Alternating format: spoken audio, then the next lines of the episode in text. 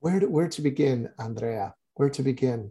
My journey, I will say, with my Latinidad, my Spanish heritage, started when I was in college. I went to Boston University. In my junior year, I went abroad and lived in Sevilla, Spain, where I completely sort of lost myself in the culture and the language. I had been up to that point uh, an AB Spanish student, but nothing special. Definitely had no real sort of connection to my heritage.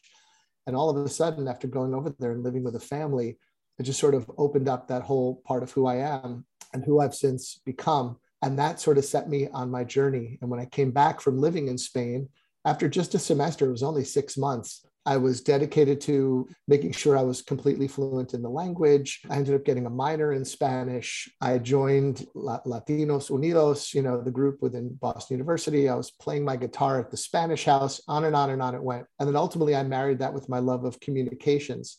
What was it even before you went to Spain and discovered this Latinidad and leaned mm-hmm. into it?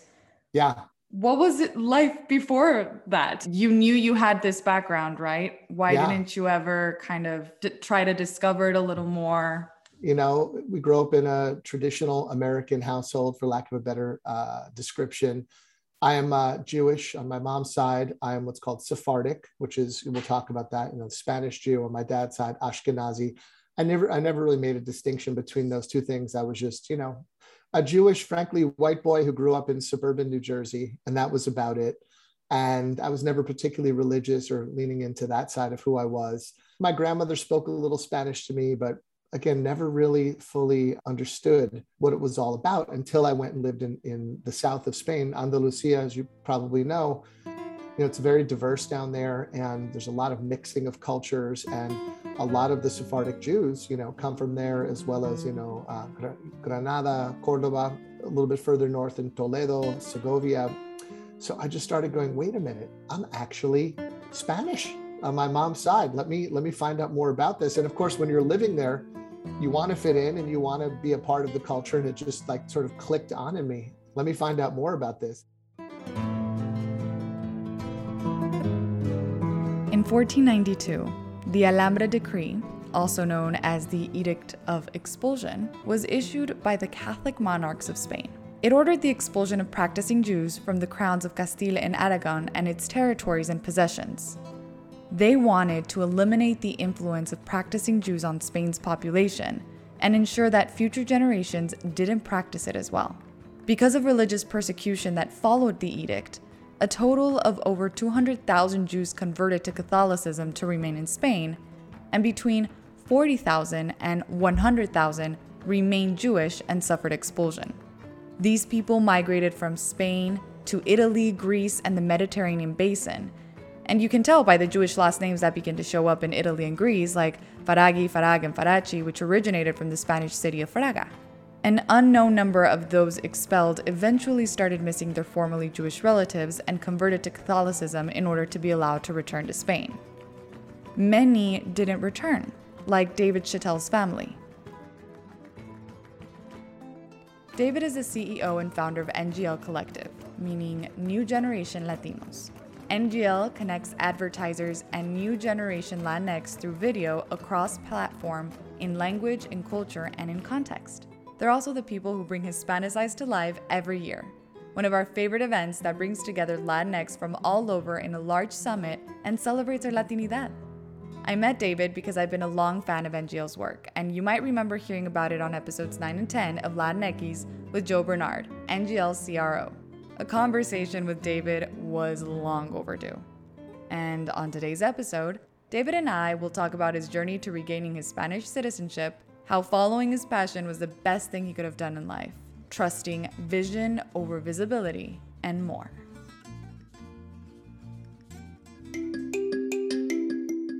Hola, yo soy Andrea Marquez, and this is Latinx, a show brought to you by La Red Hispana and the Hispanic Communications Network for the new generation of Latinx.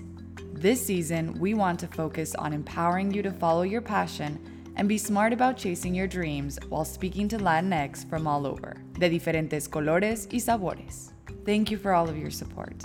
Our community keeps growing. So make sure to join Latinx on Instagram. You can also find out more on our website at wearelatinx.com.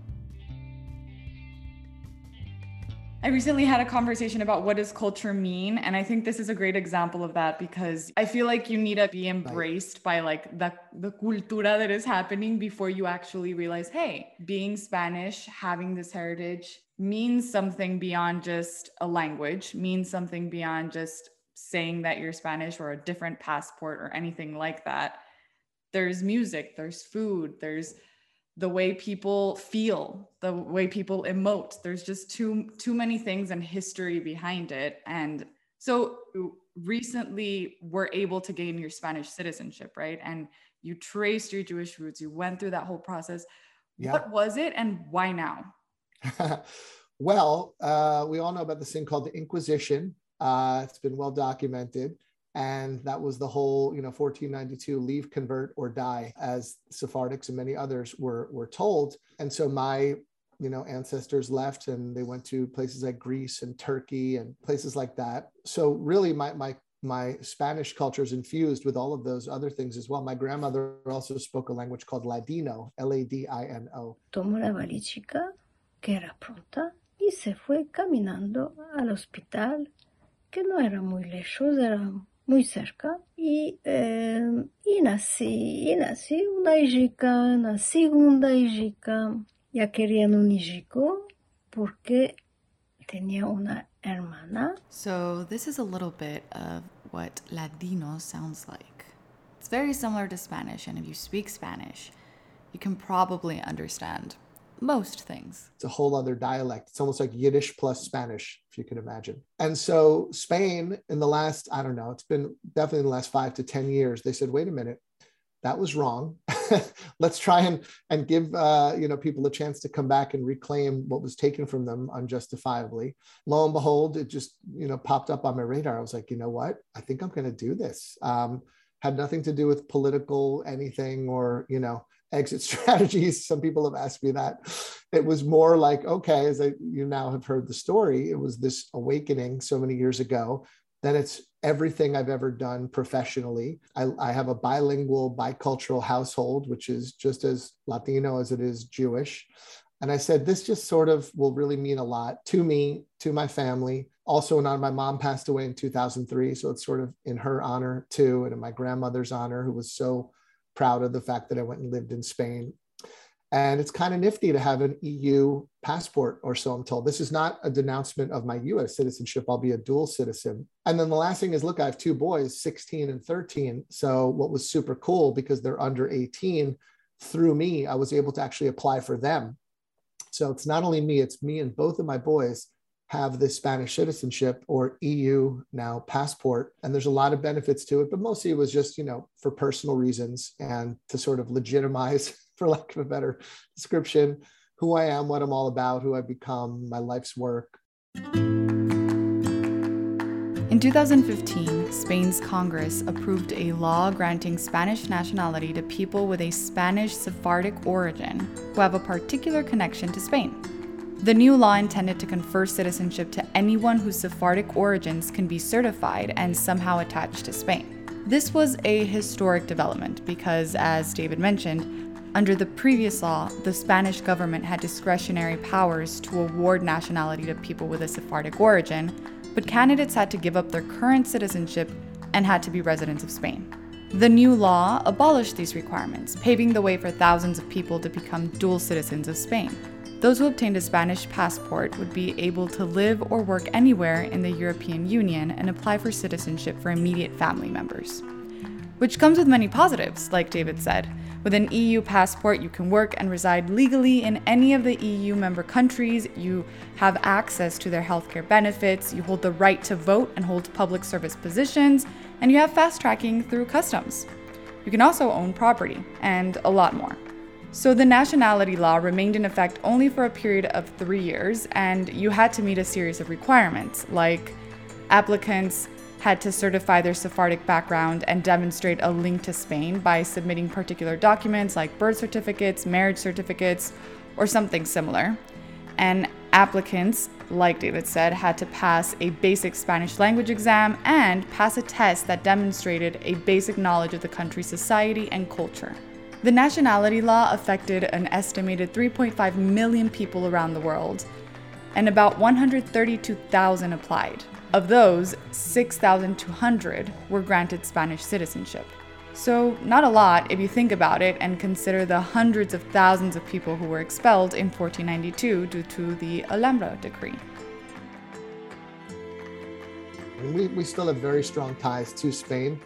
We go back every couple of years. I, I had lived with a family when I lived in Seville, the same family that my brother that went and lived with, and they've met all of my girlfriends, now my wife, my my parents, and there's just a lot of strong connect there's a very strong connection to spain and people there so it wasn't really something that came out of left field for you or your family like what why are you randomly deciding to do that now dad it was very yeah. organic it was organic and also i should say there was a time limitation on it too that they only let so many people do it and the window is closing and looking back now too i was going to try to do it on my own. I got a, uh, a lawyer in barcelona a law firm that specializes in this to help me.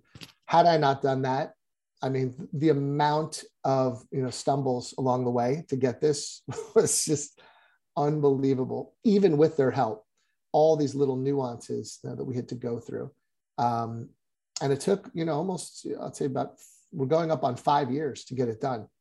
So, and then COVID hit. That obviously slowed it down too, for sure. That's amazing. And is is there anything that surprised you through this journey? Did you learn anything new? well, you have to take a lot of tests. I wasn't expecting that. And, you know, if it was just language and reading and writing and speaking, no problem. But we really have to dig into the history of Spain and the way government works and all of the kings and queens and local things. You know, it was just like a really, really arduous process I had to go through. Ultimately, I want to say it's like 25 questions but it's out of like a total of 250 and you have to get at least like i don't know 15 to 20 of them right to pass so little secret i failed the first time and then i was like okay i really need to study for this you know in a very serious way and I, I was able to pass the second time and then like i said the language reading writing all that was that was no problem so i learned a lot about history of spain and and all that do not quiz me of course now andrea i know you know I know you read a lot. I know you read a lot. All right. I follow you on Instagram. Um, look, that was incredible. And then just, you know, look, the whole process, you know, was really, really cool. I mean, all these different la- layers you had to go through. And I had to trace my lineage back. And I'm sending photographs and, you know, documentation from Sephardic cemeteries, you know, proving that's my mom's you know heritage and then to no my way. mom's birth certificate and death certificates and it was just un- unbelievable i had to get an fbi check imagine that they didn't trust me they thought i could be a criminal i'm going through something somewhere with my dad he's trying to get the us citizenship and he also has to uh-huh. take the test and he has yeah. like a little booklet that he printed out obviously mm-hmm he has to go through all of the background checks to even get to the point of being able to like right. take the test. It's so interesting because when he was like, I have to study, I was like, you can't name one US president. You can't name one senator, like one congressman. Come on. And he's like, it's because it's, they might not ask me that. He's like, you get all of these questions and they'll yeah, just ask you like 10. And so exactly. you, you better know, those 10. yeah, funny. Tell your dad. I'm sure there's an app for that, as they like to say. I got an app, and then I just went through it. I was just, you know, grilling myself on it.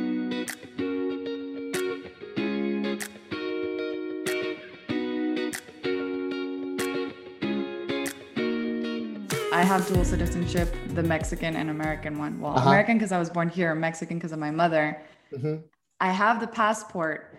I love it because I go to Mexico all the time and I love the fact that I just the fact that I can take another line when I enter the country. So or, use or, it no matter what. Yeah. I use it. I use it all the time. For a brief moment, I didn't have the American passport because I was getting it renewed and I had the Mexican one. And huh. I have a passport, you know, regardless of what happens. And there's just little yeah. things. But more than anything, when I got that Mexican passport, I was like, soy mexicana.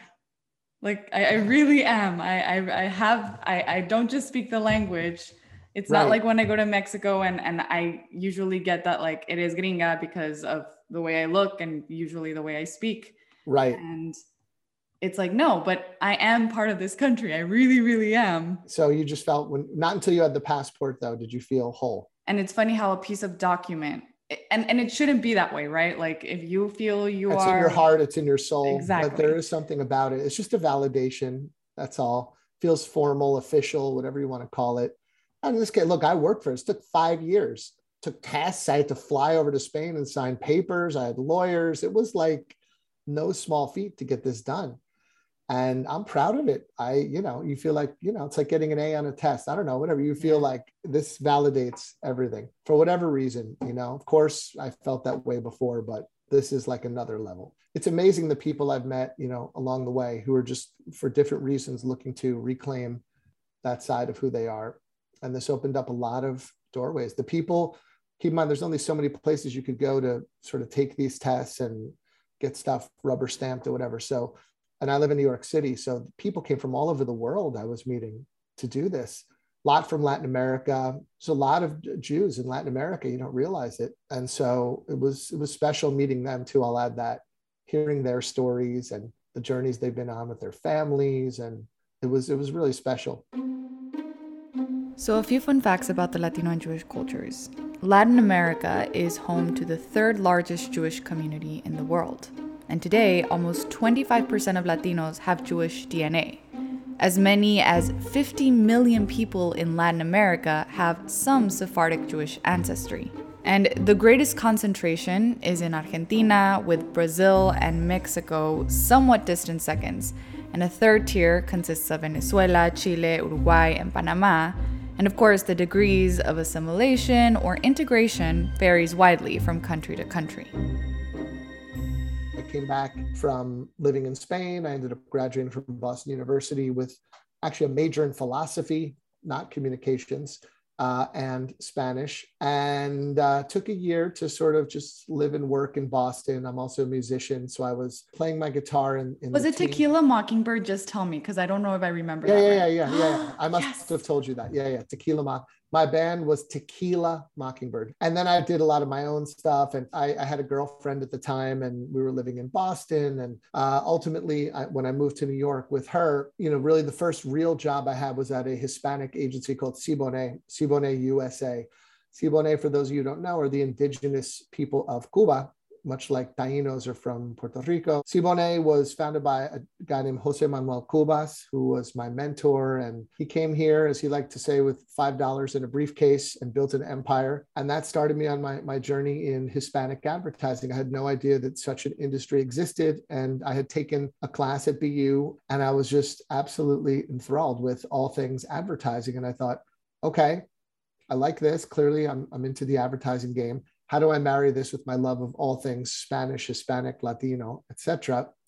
And that's how I discovered this industry. And I thought, okay, those are my two passion points.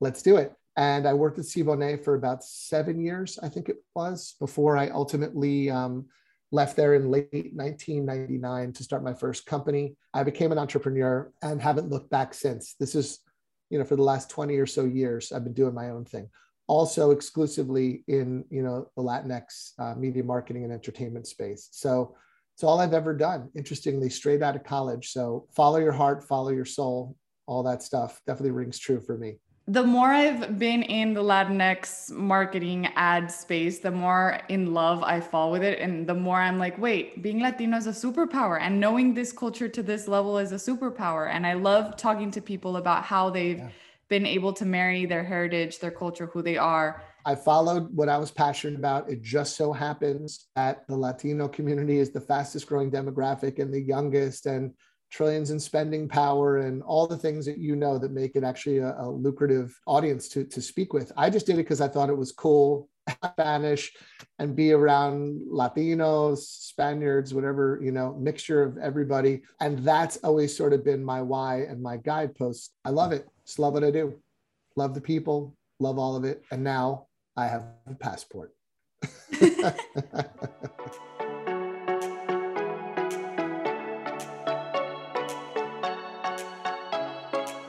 Favorite book? Andrea, what's it called? I saw you. I was just on your Instagram. That's what I saw. I was like, oh, we both read ah, that. give me two seconds. I'm just gonna check on my Instagram. to find out David's favorite book, check check Andrea's Instagram.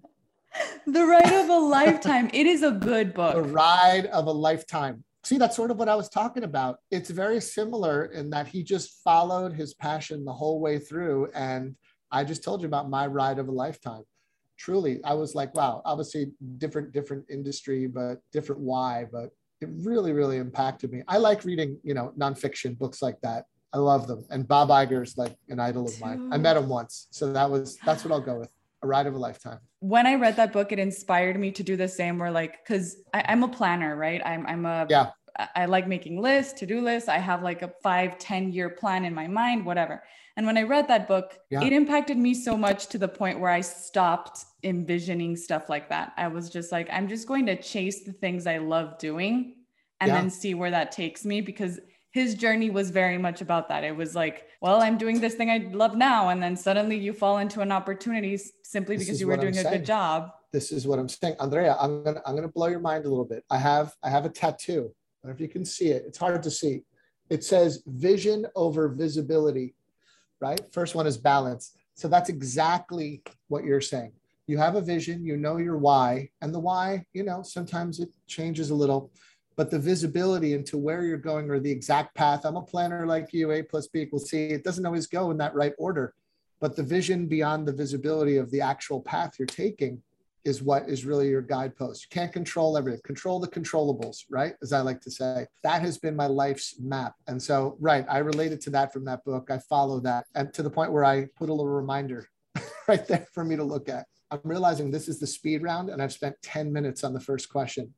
I'm sorry. This was It's the worst speed round ever. I just blew it. it's just that was such a good book. Okay, anyways, let's so move on from the, the so good. book. Question two. Let's go. Favorite singer. Bono. The first thing you do in the morning. Sadly, I grab my phone. That is not a good answer. Before I get out of bed, I grab my phone. But who doesn't? It's a truthful one, is what I was gonna say. I so wish I, I everyone wish it was that. true. I wish it was untrue, but I do. I do. That is the first thing I do in the morning. Hidden talent. I play guitar. I'm not a guitar player. I do play guitar and I sing, as I told you about my band earlier. So not everyone knows I'm a musician. Okay, so quality you look for in your friends. Trust and accountability. Quality you look for in your business partners. Trust and accountability.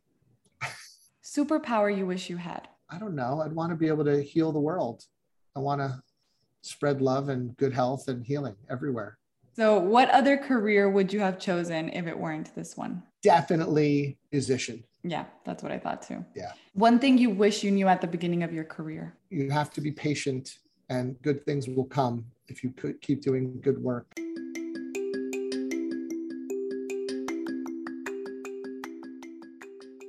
Follow your heart, follow your truth, follow who you you you are and what what feels right to you and be be true to that no matter what. Not just in your day-to-day life but in your your work life and you know every aspect of who you are. For me it's led me on an incredible journey uh, that has impacted every aspect of my life since that decision I made to go and live in Spain. It really, really changed the whole trajectory of my life. Following that truth and that passion point has been an unbelievable journey for me. That would be my wish for everybody else. Hopefully, you could find what that is for yourself and follow it. It's going to lead you to good places. I know it did for me.